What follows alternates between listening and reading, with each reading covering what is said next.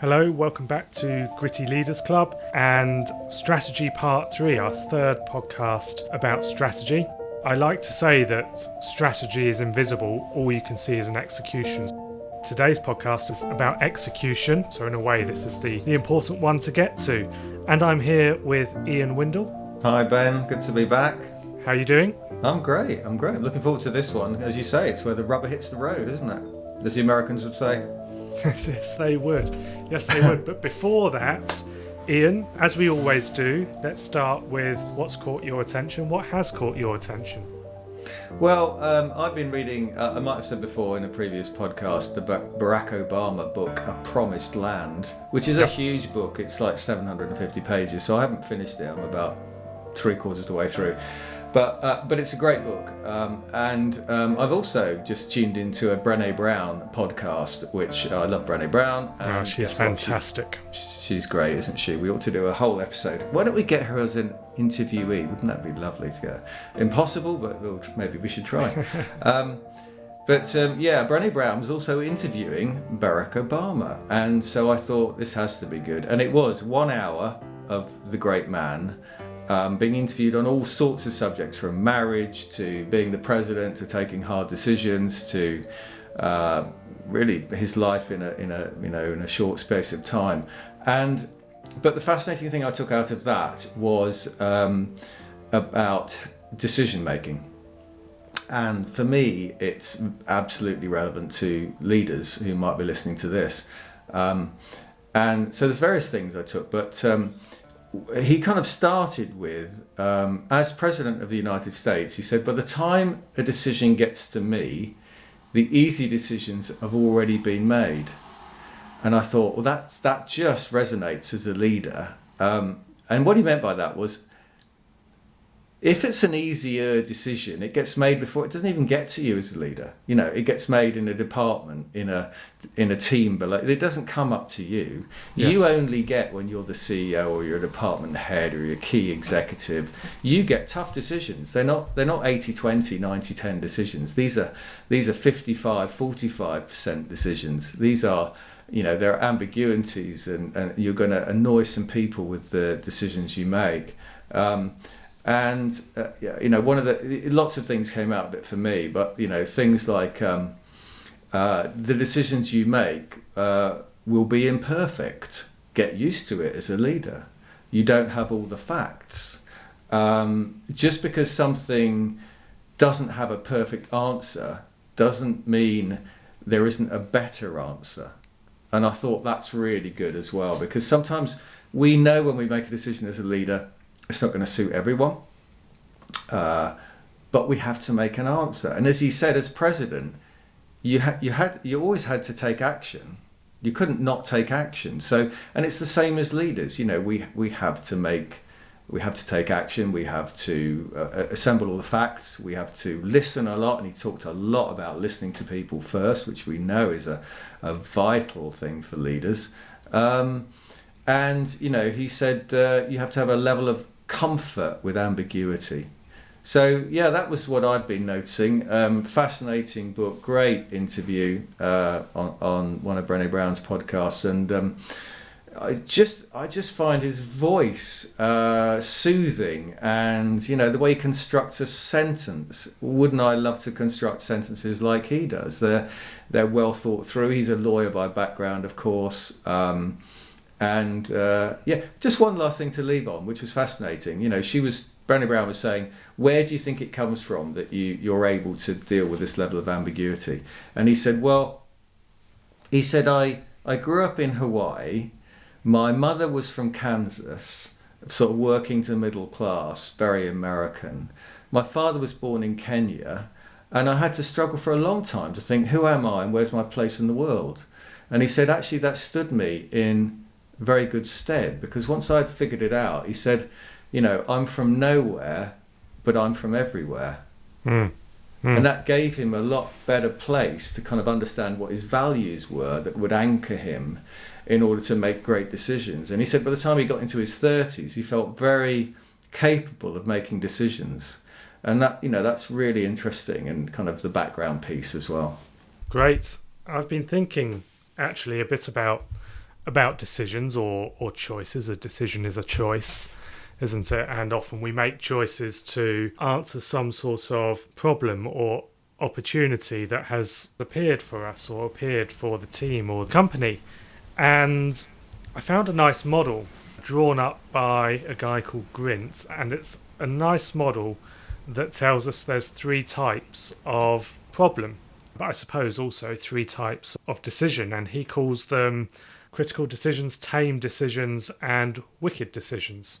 And the progression from critical to tame to wicked is two things. One is the degree of uncertainty there is about the the problem itself and also its outcome and what will happen next. So the degree of uncertainty, unknowns, unpredictability as well. And then the other dimension is the extent that the answer relies increasingly on the leadership of a number of people Hmm. and the coordination and leadership across people. So critical problems or critical decisions, these are simply of the moment, urgent. The decision has to be taken now. We need to take something of a, a command approach. People need to hear, hey, this is what you do, and do it now. And then the tame decisions, the tame problems and decisions, these are amenable to planning. We need a bit of time, but involve the right expertise, the right thought processes, and we will arrive at the answer. So they're in the middle, amenable to, to planning. And then the wicked problems, these are the ones that Barack Obama is is talking about. They're really uncertain.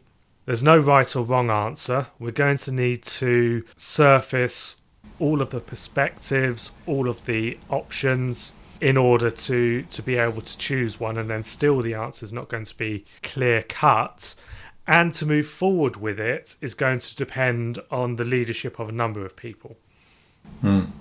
and and these are the wicked problems. I think that's such an interesting model, and and I recognise what Obama said that he doesn't get to make most decisions; they're made long before they ever move into his line of sight. And for a leader in business, well, there's a couple of things. How often do we come across a leader who's describing how actually all of the decisions are up delegated to them and I'm sure we've said it before that immortal line when when somebody comes to you as a leader and says, "Hey, what should I do about this?" and and our answer is, of course, I don't know. What do you think? I don't know. What do you think? And off they go and they come back with with a suggestion and over time they always show up with with Hmm. with suggestions and eventually they show up and they say, "Hey, this came up and this is what I did." Yeah. And yeah, so, exactly. yeah. So there's this piece here about are we pushing the decision making back down into the organization? But there's another bit for me, which is are we are we training our people and our teams and our organization progressively to be able to tackle ever harder decisions? Mm. Mm. Yeah, and have we got an organization that can seek out those wicked problems Mm. and deal with them? Because the problem with wicked problems is is that actually the leader can't answer them effectively, him or herself. To get to the best answer, we've got to have the whole team engaged on it. Mm. Mm. I think that's right. I think it's really uh, interesting because as you're saying that, you know, I'm reflecting that some of the problems that Barack Obama had to take was because of his position as president of the USA, and that is very different from, you know, being a CEO when actually you can push it down and you can get the team engaged and you can say what do you think and and he could do that to some extent but at the end of the day because of his position he had to make a call on certain big decisions and uh, you know that's that's that's what that was what came through um, the other thing that just popped into my mind was you know what he did a lot of is before making a decision go and talk to a lot of people so whether they be republicans or democrats and what he said very clearly was i never came into politics saying all Democrats will agree with me and all Republicans won't.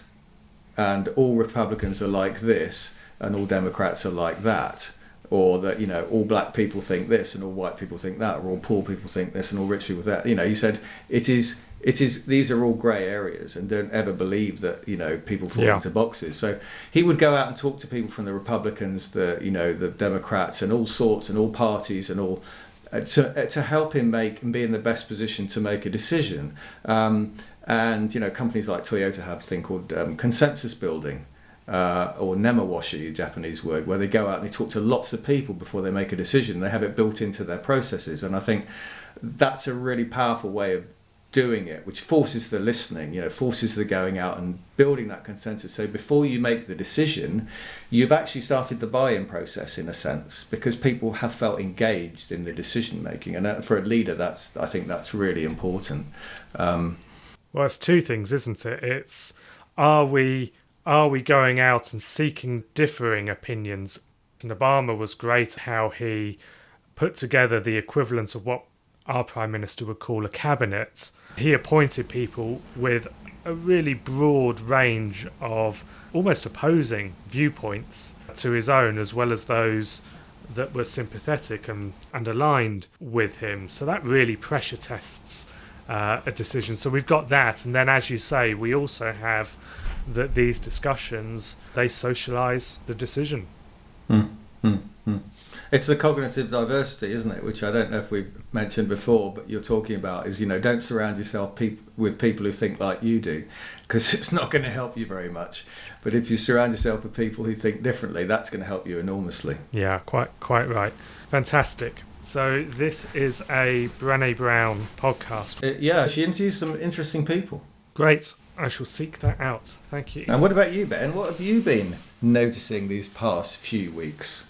A question. Again, a question. I think last time you asked me this, I'd noticed a question, and I have this time as well. This this is a question I've known for a long time. It's just come to the fore recently, and it's this. It's the idea that in a leadership position, in the first day of a leadership position, we arrive in the organization and we look and we find what we find, and we're really taking notice what fits and what doesn't fit. And at the end of that day, we're already beginning to form our priorities. Whenever a leadership position changes, somebody says, don't they, new broom sweeps clean. and you know, and I think that that applies here. This this first day mindset, and what is it that actually stands out and can be changed for the better? As leaders, we should have a first day pretty often, hmm. pretty regularly. Four times a year, six times a year, whatever we pick, we should metaphorically fire ourselves and start afresh the next day with this beginner's mindset and notice afresh everything about our team, about the business, about our thinking. Hmm. So, metaphorically fire yourself and have a first day. And how okay, that- I love that, and uh, uh, yeah, a friend of mine used to call it house blindness. You know, when you when you see a house that you're interested in buying, you notice all the wallpaper that doesn't fit, and the the, the carpet turned up in a corner, and the the sink that doesn't look very nice. But if you live there for six months, you forget all those things, and you get used to it if you don't change them. Hmm. Um, but so I, I, I buy into that entirely. Um, so what what tools and techniques do you think there are um, for you know creating that beginner's mindset when you've been a CEO or a leader of a big division or whatever it is for a considerable period of time? Um, and you have got house blindness and you do see you know, everything as it is. And it, it, it must be quite hard isn't it to say all right I'm going to do a reset here. We can do exactly as it says on the tin and note in our diary that I'm having a first day and maybe just jot as we go through the day or at the end of the day what are the things I noticed with this frame of mind what are the things I noticed and what will I do about each of these? Is there something to change? Is there something to be curious about? Is there something to raise with a team?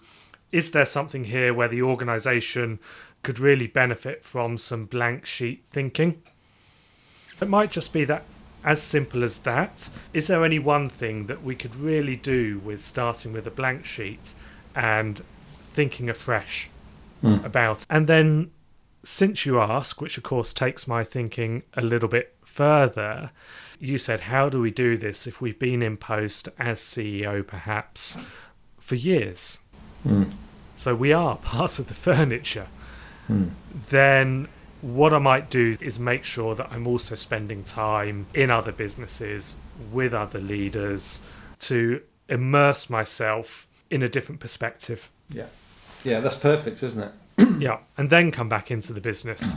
Yeah, yeah. I've been um, I've been uh, running uh, Belbin recently again. Oh yeah. Um, in a client, and of course, one of the Belbin nine team roles is resource investigator, um, and. Uh, uh, people who haven't, uh, uh, who are listening, who haven't seen Belbin, resource investigator is usually um, very closely aligned to people who are great at sales um, or marketing. They're the people who are out there in the community. They're they're networking. They're on the phone to people. They're reading magazines. They're basically bringing the outside into the organisation. They've got new ideas. They they they're constantly bringing in new ways that they've seen out there in the market.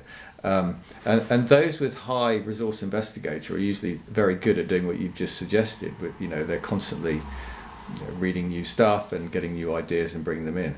Um, the danger is, is you know if you're if you're not high on some character trait like that, you tend to look internally. Maybe you're a bit more internally referenced, um, but you do need to be prompted to say, you know, let's look at this afresh. And I, I, I really like that. This kind of you know blank sheet thinking. Great phrase. Um, the other thing I thought of when you were saying that was, um, you know, that question which um, we've uh, we've asked people many times, which is, what am I tolerating? Yeah. Um, and uh, I, and I thought when I wrote it down, I thought um, it, it, seems quite negative, and, and you know, but what, in a sense, what we are looking at is is coming in and saying there's some stuff going on that I'm just, you know, um, and I'm sure you see it all the time, and and and, and that's the beauty of, of working with organisations as we both do, is you can you can just draw attention to something that they know. uh, and you say, well, how long's that been going on? And they say, mm, a bit too long, really. Um, so it's that it's that blank sheet thinking again. It's that kind of like, well, what is going on here that really you're not actioning? Yeah, absolutely. And white sheet thinking, I think, is the phrase I was looking mm. for, but right. it's only come to me now. And you're right. This is really similar to the question, "What is it you're tolerating?" But I think this gets us to other things what are you tolerating is a powerful question. It always produces results. Of course, what it targets is our feeling of being conflicted about mm. something. Something mm. is not the way we want it or need it to be, but we don't know the answer, or the cost is too high, or it's going to involve conflict, or we just haven't got to it. So the status quo is preserved, but we've got this nagging feeling whenever it comes up which we call toleration. Hmm. So when we ask, what are you tolerating? Actually, we target the things that are already in awareness. Yeah, but probably suppressed. But suppressed, but they're in awareness and we get those. Yeah.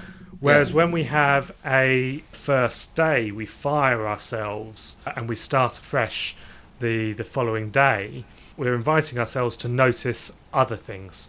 Mm. Yeah, we're mm. actively looking for the things that aren't in some way in our consciousness. So I think it's good to do both. Yeah, yeah, yeah, yeah. You're getting into sort of un- unconscious incompetence now, aren't we? Am the, I? Uh, yeah, well, no, I, I, but you know that's right, isn't it? Because I think what you've drawn my attention to here, quite rightly, is what I'm tolerating is what we're already we already know, but we've kind of suppressed, we've ignored, we've kind of you know let happen. Yeah. Um, but what you're saying is, well, what else? You know, what, what just you know this white white sheet thinking. What, what else? What what what are we not paying attention to at all that we should be paying attention to? Um, uh, and that goes back to your earlier point, which was, you know, are we bringing new ideas into the business? Are we analysing the outside world enough? Are we looking at other new technologies or, or new markets or whatever it might be? Um, and of course, unless we're doing that, we're kind of blindsided there. We're, mm. we're back to just looking at what, what we're tolerating because we it's what we don't know anyway. So you know, you know that, and that's why the outside in helps with people like you and I or somebody else coming into an organisation saying, "Why are you doing it like that?" And they've never noticed it. So it's not mm. that they're, to, they're, they're they're tolerating it on purpose. They've just never noticed it. Or have you thought of this? Oh, I didn't know that existed. Yep. And and so it's the, it is that white sheet thinking which is very important. Great. Well, Ian, what have you noticed? What have I noticed? This is meant to be a quick segment to get us rolling into a podcast episode. And here we are again, having chatted for a good 20 minutes on it. So, down to business. Yeah, let's go for it. Strategy part three execution. The clue is in the name. We've spent two podcasts so far on strategy and we've not actually done anything yet. We've come up with visions, we've checked in with values, we've been to our shareholders, we found out what they want from the business, we've looked all around us and decided what's the position we're going to hold in our market and how is that different. And that might extend to what's the approach we're going to take and what are some of the things we're not going to do or, or rather what's in scope what's not in scope. But all of that hasn't produced us a plan hasn't produced any activity on the ground in the organization it's so much hot air so far don't you think Yeah, well, you're right. Of course, um, it's uh, it's really important. Hot air, though, I think is what we'd say. Yeah, is that you, you know you you've got to have the guide rails, which is what we're talking about. You've got to have those that big picture thinking. Otherwise, you know, you'll produce a great plan and implement it without enough pre-thought, without enough, you know. Uh, uh, you know the vision the values the purpose the positioning all vital to have on the wall when you start that process and say well what is the plan going to be how do we create this plan otherwise you're you're creating it on a whim really you're creating it on you know uh, what i think and what you think and what might be possible rather than a set of guide rails that, that really support your thinking Right, right. We are at the point though where we need to create a plan. And of course, we could have had episode 1, 2, 3, 4, 5, 6, 7, 8, 9, 10, and 11 on the different things we could look at in that broader piece of strategic thinking. hmm. And we'll do it differently every time. In fact, I was looking at my calendar yesterday, looking looking ahead, and I'm facilitating three two-day strategy offsites, which, of course, are virtual right now. yeah Uh, yeah. But but three of them, and, and I noticed all three of them are completely different. yeah And I'll go back to those organisations. I hope they'll ask me back in in a year's time, eighteen months' time, and we'll do it again, and we'll do it differently next time around. So we keep the the big picture of strategy, that piece of thinking. We keep changing it up. We keep it different. That's part of the technique. But we've got to form a plan. So let's start there. Forming the plan. Hmm. How do we go about that? Well, I think I think this is where you know a real. I think there's a couple of things to say here to start with. One is you've got to have um, some sort of cadence, some sort of regularity um, every year in doing this, and I agree the kind of the way you do it might well change to sort Okay. of mix it up every year. But what you have got to have is um, a knowledge that you know you're going to bring your top team together for one, two, maybe three away days over a period of time to start putting it together, to start creating what it might be, to start looking back at what, what you've done, start looking forward within your vision to see where you want to be, to using those guide rails to start forming the plan in an inclusive way so that everyone's bought in at that top level. You've got that clarity and alignment. Um, so I think the you know, the first thing I'd say is you want that that discipline, that cadence in the diary, that knowledge that maybe if you're running an annual calendar um, and you launch a new uh, a new um, uh, plan from January, for example, that you probably start in October putting together the first away day, and you start thinking, you know, what's going to be in the plan. Then you might go away and do a bit of thought, and you come back and you do another thing, and you cement it a little more in November, for example, or uh, that sort of thing. So I think discipline is the first thing I'd put in there, and some sort of cadence on getting the top team together. Yeah, and what this does for me, the reason I feel this is important, yeah, apart from generating a routine for this, because if we generate a routine around it, it's far more likely to actually happen. What we're really saying here, in my eyes at least, is it's, it's a question. What do we need to be doing now in order to take a step forward towards where our strategy tells us we need to be? What do we need to be doing now in order to move forward to tomorrow? Hmm. And yeah, Hmm. and that that's what the plan is Hmm. in essence, and by extension, what do we need to be doing now this quarter? What do we need to be doing next quarter and Q3 Mm. and Q4? And and I agree with you. Very often it, it's 12 months worth, Yeah. and we might have in less detail and a less granular form the plan for year 2 Mhm. um, maybe year three, and we know that's going to be flexible. But this is it. This is all about what do we need to be doing now to be ready for and take a step forward Yeah. to where we're going. Yeah, no, I agree. The the long term is, is is is so vital to understand what the short term is. You know, we can't sit there and say what we're going to do next year, um, especially when we're creating that timeline and chunking it into four, four quarters and twelve months, um, because what we're doing in the last quarter isn't something that's completely different from what we were doing in the first quarter of the following year. You know, so we we've therefore got to have this this sense of this is a continuous plan that takes us towards our vision um, and delivers on our strategy.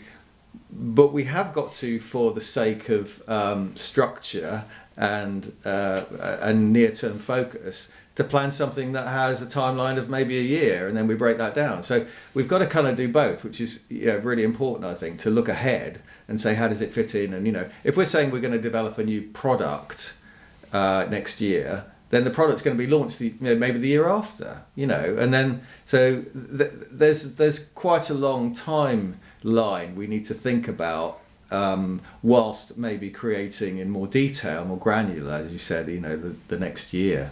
Mm, okay, and how does this work? Is it is it a process just of working backwards from where we're going to be, and working backwards to the present to find out what we've got to do next? Well, I think it's you know it's it's like anything, isn't it? It's, I think it's a bit of both. You know, I think these things are are, are messy, and um, uh, you know the ones I've I've run, um, they're great fun to run, but they're awfully messy um, because people will come and say, I think we should do this, and you'll end up, you know, at the end of a period of time with almost certainly too many things on the flip chart or the whiteboard. Um, and you know, I, I've always used the term strategic priorities, um, uh, uh, and I love the two words together. It's got to be strategic, and it's got to be a priority, and not everything can be a priority. And uh, where I've had great fun, fun with top teams is creating a list of 12 things, for example, which everyone said are really important, and then saying, what's the most important of the 12 if you could do nothing else what's the most important of the 12 and then you'll get the discussion. Well that you can't we can't say that. They're all important. Okay well if we could say that what's the most important of the 12 and eventually they'll say that one is. Mhm. great. So that is the most important. Yes it is. Right. If we do that that's a yes it is. Right. Okay let's take that off the flip chart. What's the most important left on the flip chart? And so on. And and and it will get to a point where the team have said these are the most important six things we could do big picture strategic big things we're going to do next year um, and then of course all the discussion around how many can we do what's the capacity of this organization to do more Yeah. Okay. Well, let, let me let me stop you there, Ian. Um, totally agree. Strategic priorities, and there's a question here. How many can we have at any one time? So, uh, a bit like rock paper scissors. Let's let's both hold up our fingers and find out this how many for the audience in will. your book and in my book we can have, and and then we'll tell them. Shall we? We'll tell them. We, will- okay okay yeah that'd So- be a good idea yeah Um, one finger per priority, Ian. Yeah, And I need yeah, to yeah, give you a good yeah. description here. use thumbs You can use thumbs if you're going to have that many. That'll be interesting. So here we go. How many can we have maximum at one time in? the calendar year yeah, okay. okay In a in a scale up business of the sort of size that we tend to talk about here, so it might have between 50 and 150 people total, something like that. Okay. okay hmm Ready? Yep. Go. Hang on, we can't fit these on our screens. oh, hang on I've said six. You've said six. There you go. Wow, that was a fluke, isn't it? So six. Yeah, there you go. That well, I didn't expect us to both. Well, I, I, maybe I should have done, but that's great. Yeah, six. This is one of the key points for me, and you do this as well, I'm sure. As, as we begin working with any new organisation and trying to figure out what's what, a great question often is, "Tell me your strategic priorities." Hmm. And if we get a list of twenty, hmm. actually we know that there's no strategic priority.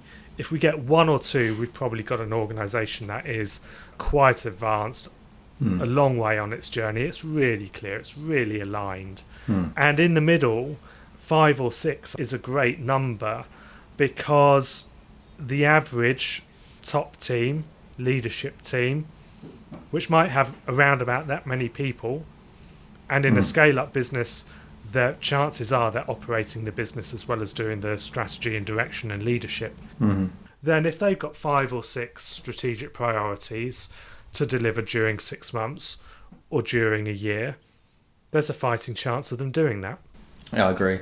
Yeah, no, I I completely agree. Um, uh, it just reminds me also. Um, okay, I'll put this question to you, Ben. Um, you sit down at the end of a year, you come up with your six strategic priorities. Uh, everyone's agreed there are six strategic priorities.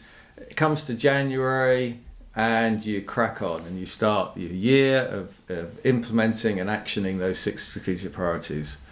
You come into March, and it's clear to everyone in the top team there is something so important we have to do that is probably going to become another strategic priority. hmm What do you do?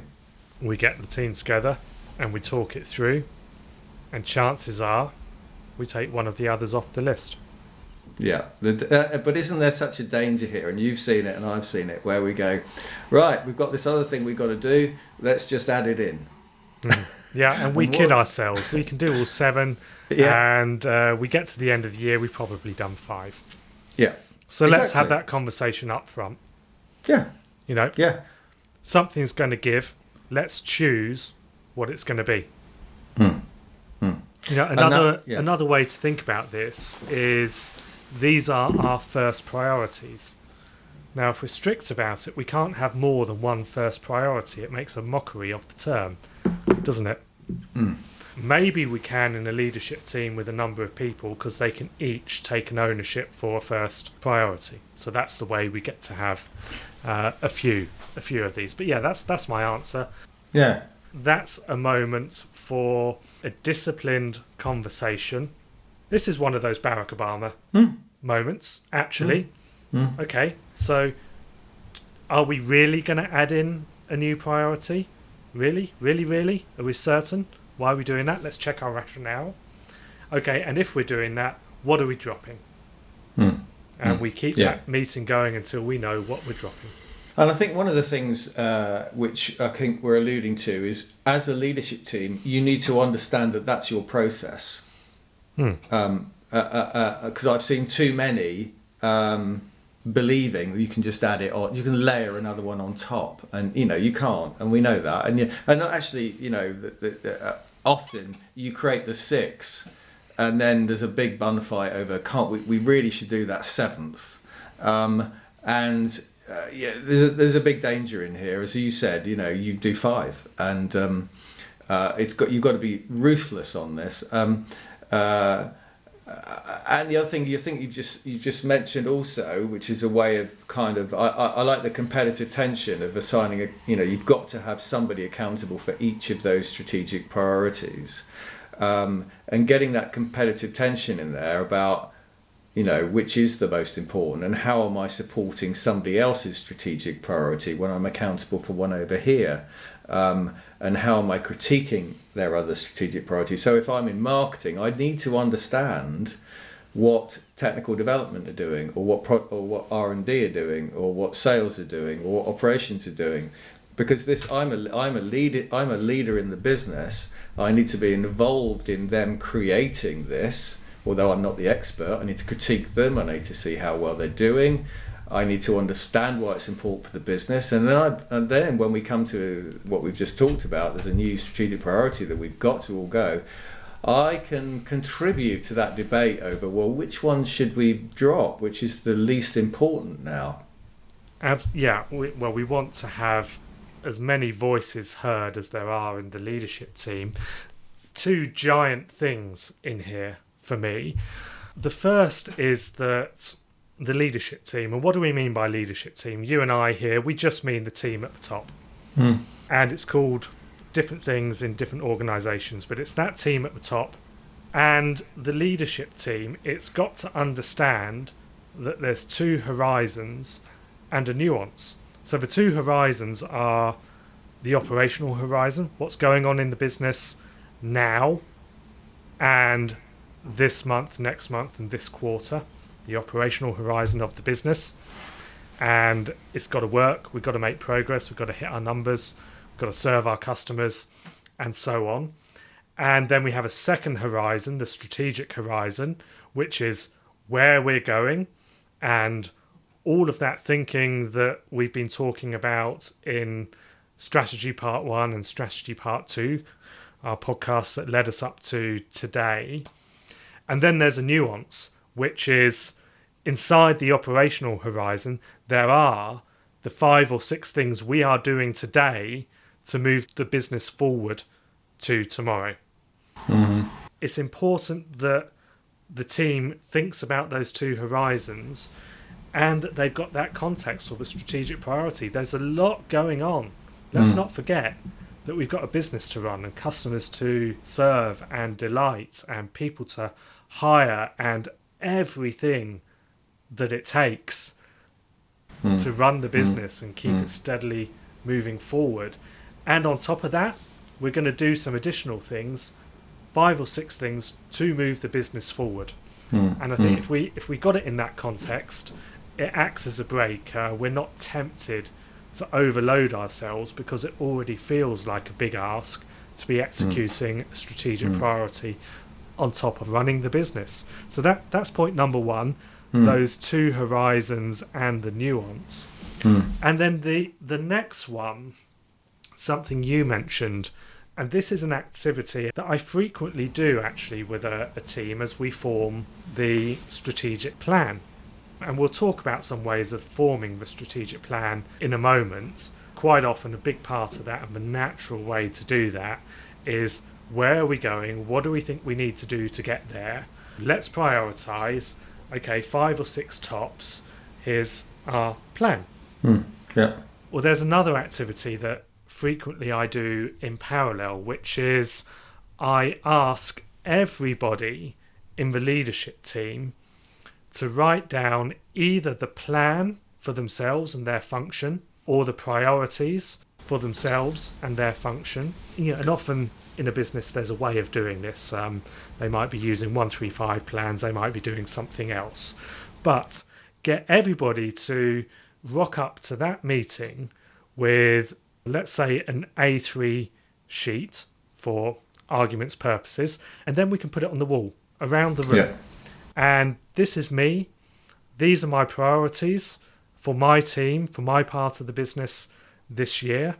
I want you all to know so that up on the wall, we'll spend some time, we'll walk around, uh, allow a good half hour for this, find out exactly what everybody else is doing. And then there's a powerful conversation to be had. And that conversation is we all know everybody's priorities now, the current priorities. Are those priorities correct? Is there something that needs to be inserted into those priorities? Is there something that needs to be moved to the top? Is there something that needs, needs to be moved down the stack? That's one. Another is as a business, which of these priorities are the really important ones for us? Mm. Which of these priorities that could exist on any one of those A3 sheets around the room, which of these are so important that actually the whole leadership team should be behind it? Mm. And I do this in combination with the other part of the the planning because it captures the here and the now and what's going on and what are the priorities which are a response to some weakness in our current position in the company rather than the priorities that flow from where we're trying to get to. So I love that exercise. It both socializes everything that's going on, but it brings a lot of challenge on actually what are what are the priorities, and it says, well, actually we've done that exercise and we can see there's two massive priorities already here, Yeah. and the consequence of that, of course, is that we can only add on four forward-looking Yeah. priorities, not not six. Phew.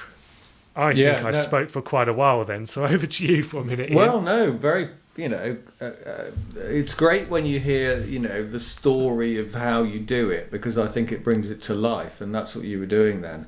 Um, and the one thing I think is powerful because I've used a very similar technique of putting it on the walls and getting people to do some prep beforehand. Um, the one thing I think is very powerful is forget people to say, what are the independencies between these plans? Mm. because you know one of the things you you can't do in a business is obviously just run six plans that six people go off and do because suddenly you go well actually I need you to do this part before I can do my part. You know it's a team after all. Um, and I think then the timeline gets affected and the resources get affected and the you know everything gets affected. So um, the interdependencies is such a strong conversation to be having between all the different plans. And that comes back to you know what I was saying earlier and, and, and you, you you were agreeing with which is I need to know what your plan is. Um, you need to know what my plan is. I need to know how I can support you and how you can support me. And and, and, and when we buy into everyone else's plan we're able actually with a big picture. And that sometimes incentive programs can support or um, get in the way of this sort of discussion where if there's a big decision to be made over should resources be deployed into your plan or my plan, I have to be big enough to say, do you know what? Yours is more important than mine. Mhm. Let's yes, let's lose that money in your plan. Let's me devote some of the resource I've got to you because it will make the business work. It'll head it'll it'll take us on our journey towards the vision. So you know this this this um, being able to to compromise really on the bigger picture. Um, uh, and the other thing I wanted to say was um, this piece about bringing a new strategic priority in at kind of you know at, at any point really in, in, in the year, and that is whilst we should agree at a senior level. Here's the process. We, we you know we're going to have things that happen next year that we haven't even foreseen, and if we agree they're a priority, we'll put them in and we'll decide as a team what we should drop. That's a, that's a great thing to have. But the question is, how do you know and assess whether it's a strategic priority or just somebody thinks it's a good idea? And uh, there is a, a, a, a method that, that, that, I've, that, that I've seen in companies and I've used, um, and it's called an A3. And you, you know, it's, Mhm. it's called an A3 because it's, a, it's on an A3 bit of paper. Yep. And it basically looks at what's the objective, what's the what's the plan, how much is it going to cost, how many what resources is it going to use up, why is it a, a strategic priority, how does it take us towards our vision, etc. etc. There's a whole bunch of boxes. You can find it. You can Google A3 on uh, on the web. Um, but what it does is it, it means that let's say Ben, you are saying I've got this thing. It's got to happen this year. What we say to you is, okay, come to the next management meeting. Take the time to fill out an A3 and work out what is the ROI on this new strategic priority you think so important to the business and present it and we'll critique it as a team. We'll look at you and go, that sounds fantastic. Yes, it is a strategic priority. Or do you know what? I don't think it's formulated well enough yet. Uh, or I think it's going to cost us too much and impact this. So we have a proper, really proper in depth discussion about bringing this in or not bringing this in. Um, and so something like that is very important. You can develop your own version in organisations. You don't have to copy what you see on the web, but uh, it's very important to have something like that. I think, and I've used that on many occasions. Yeah, I like it. A slightly different way of, of doing that is two questions when the priority is put on the table. The easy and obvious question is does this fit with our overall strategy and direction? We should always be asking that. Yeah. And then the next one is what's the rationale behind this idea? Hmm. And it's really similar to your ROI question, but often I prefer it. Both of them have got their place. What's the rationale is an earlier stage question. Why do I think this is important? How is this going to contribute? What's the argument for doing this? If I'm putting one of these on the table, and particularly if it's something new, it's a new direction for us, taking us into new pastures, I might not be too clear on exactly how to measure or describe the ROI. But I am clear on the, Mm, mm. the rationale. So Mm. I might I might Mm. you know, for, for some ideas, and, and of course, you can have an A3, you can have versions of it, can't you? Mm. And you can give people the options to do an A3 that explains the rationale, or an A3 mm. that goes further and explains the ROI Exactly. as well. exactly. Yeah. I love it. That, that's a that's a good discipline, I think, for inclusion and exclusion of ideas. Something else to think about here, and we're spending a lot of time, aren't we, on what is a strategic priority and which ones do we let in and which ones don't we? Who knew it was as big a topic, eh? I know. there's at least a couple of types, and the, what I'm thinking of is we're going to find some strategic priorities that sit neatly in a function, Yeah. like perhaps, ah, simple example, we're gonna we need to relaunch the website, Yeah. yeah, redesign it, fresh brands and different content, some new functionality, gateways on there to take visitors into some sort of a trial, perhaps a step change in our website. That's largely a strategic priority that sits within a Mm. single function. And then we can have uh, a strategic priority that sits across functions. And that could be a good leadership topic. We need to drive engagement in the business and get our EMPI scores up, Hmm. for example. Or maybe I'm thinking of an airline now. Airlines tend not to be scale up businesses; they tend to already be already be big. But in an airline, we might have uh, a strategic priority to ensure that the flights leave on time. hmm And to do that, actually, every single department needs to be behind that priority. And of course, any manufacturing business, any project based service business, probably any business could have a cross business on time driver. Yeah. But they're completely different. So, back to your earlier point, when we've got it all on the wall around Mm. the room, Mm. virtually right now, but Mm. we've got it out there, we've socialized the whole lot hmm we've got the team engaged in agreeing and disagreeing about what those priorities are and moving them up and down the stack, then just as you were saying, every leader's got to be thinking about okay, how do I champion my priority? Which other leaders here do I need assistance from? Who else do I need to champion my priority and to sponsor my priority or to put resources into it? That's one. The other is which of these priorities actually sit across the whole business Mm. and we have to approach them as a team.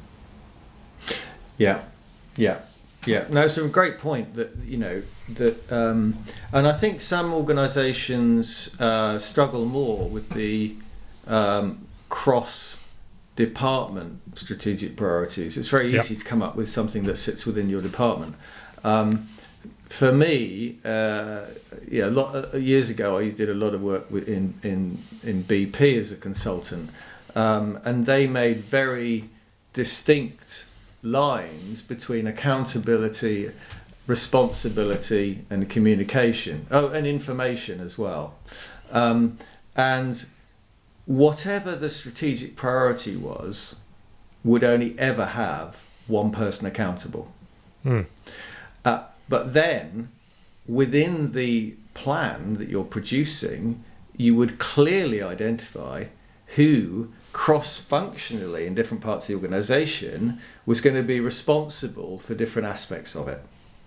Yeah. But you would have to drive the ownership, and when you come back to the senior leadership team and report, which is going to be, I think, the subject of our fourth strategy session, the kind of control part of all this, and the um, looking at how we implement it and and uh, and measure it. When you come back and you say how it's going, there can only ever be one person saying this is how this strategic priority is going. I might invite somebody else to come in and comment on it, but I'm I'm accountable for it. Yeah, this trips up so many teams. In those two ways, we arrive at the point where, for the first time in the existence of the company, there's a priority that crosses all functions, and that might not be recognized, or we don't know how to deliver one of those. Yeah. So get it on the table, recognize it, and now let's discuss as a team how are we as a team going to get this delivered? And then Yeah. the second trap is is exactly that one. And Slightly counterintuitively, we still give it an owner. But the hmm. difference is we're saying this is a hmm. team priority. We are all responsible for this. And Ian, your job, your job is to hold us to account, to be accountable for hmm. this. You're responsible for making sure the whole team moves forward Yeah. on, exactly. on this. Exactly, and, and and part of the practicality of that is for the CEO to be able to turn around to one person and say what's happening. Mm. You know, I've seen it, and I, you know, I've seen it too often where the CEO is saying, "Oh, you two are running this project. What's happening?" And it doesn't work. Yeah, doesn't yeah. it doesn't work. Yeah, and and I think when when businesses grow to the point or become yeah gain enough complexity that they see they've got these strategic priorities that sit across functions, then the smart thing to do is only allow one of these cross-functional priorities the first time round Mm. two at a stretch. And then once we've delivered a couple and we're familiar with it and we've got the positive reinforcement of having succeeded, then we can have three or four if needed. But don't try and run before you can walk Yeah, they're with- tougher to with, do, aren't with they? these. Hey, we're, we're a long way in here. Let's just sweep up, shall we, some of the, the techniques and, and structures that can be used here in quick form. I'll start. We can use the 135. You and I both Yeah. use that, and we've mentioned it in previous podcasts. In brief, this is a really simple form of planning. We have a single top level vision or goal or objective, just one of them. And beneath that, we have three concrete goals that feed into that. Three concrete goals that, if we achieve those, we will substantially achieve the one. And then below Mhm. each of the three, we have progress item, progress goals. And it's called a 135 because when you draw it up, you try and get the top five in there. Mm. And although there might be many more than five progress goals, same thing applies. We only allow ourselves five at a time, really. hmm So this is our 135, super simple. When we get a team to put one of these together, they might remind themselves what does the strategy look like, where are we going, what's the vision, the values, all of these pieces we've been talking about. Okay, then for our coming 12 months, what's our one? hmm And then what are our three concrete goals? And they iterate a bit between those two. Mm. Doing the three clarifies the one, and vice versa. And then we get the fives. So that's a Yeah. useful tool here. It's a great tool, um, and uh, uh, I don't know anyone who doesn't like it once they discover it Yeah. because it's nice and simple and, and, and very good for teams. Um, a, a, a tool that I've you know um, taken from many sources and kind of created uh, uh, my own version, but there are numerous uh, versions out there. Well, there's a couple of things I'd say. One is a a big picture. I love things on one page. A one-page strategic plan which is uh, usually something like an A3. Um, on there, you capture a lot of things. You capture briefly vision, values, purpose, perhaps positioning. Then you'd capture your six strategic priorities in headline, who's accountable, and perhaps a key target or measure on that. And we'll talk about that in strategy four. Um, and then you might break those down a little bit on that page, but they're not the detail. They're the big, big picture that everyone can go. That's it. That's it. Then I believe, and this is something that an all, a lot of organisations don't handle great, very, very well, but it's essential. And that is you have a common framework, a common format to create your strategic priority. And it can be a Word doc, it can be a PowerPoint presentation, a keynote, whatever it is. But have something that you say, these are the categories, uh, these are the titles we're going to each have in our strategic priority. And everyone's going to have the same format. And when we've created them, we share them, everyone reads them, you know, and we've got them all in one place. And uh, that seems obvious to do, but I, I, unfortunately, I've seen too many where that isn't the case. Uh, you know, and you can't really hold anyone to account account for that unless you've got something written down that you can pull out the drawer, pull out the, the filing cabinet, pull off the web and uh, whatever it is stored, yep. and have a look at it. Okay, so one page strategic plan and the A3 as well. That was another another tool along the way.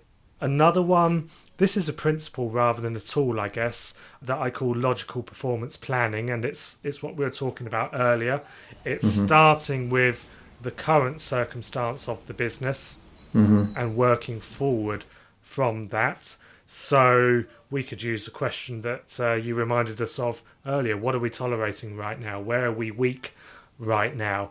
And what priorities do we need to add in to strengthen ourselves in those places where we might get a couple of our strategic priorities that way? So it's a it's a logical process starting from the here and now, as opposed to working backwards from where we'd like to be. That's useful.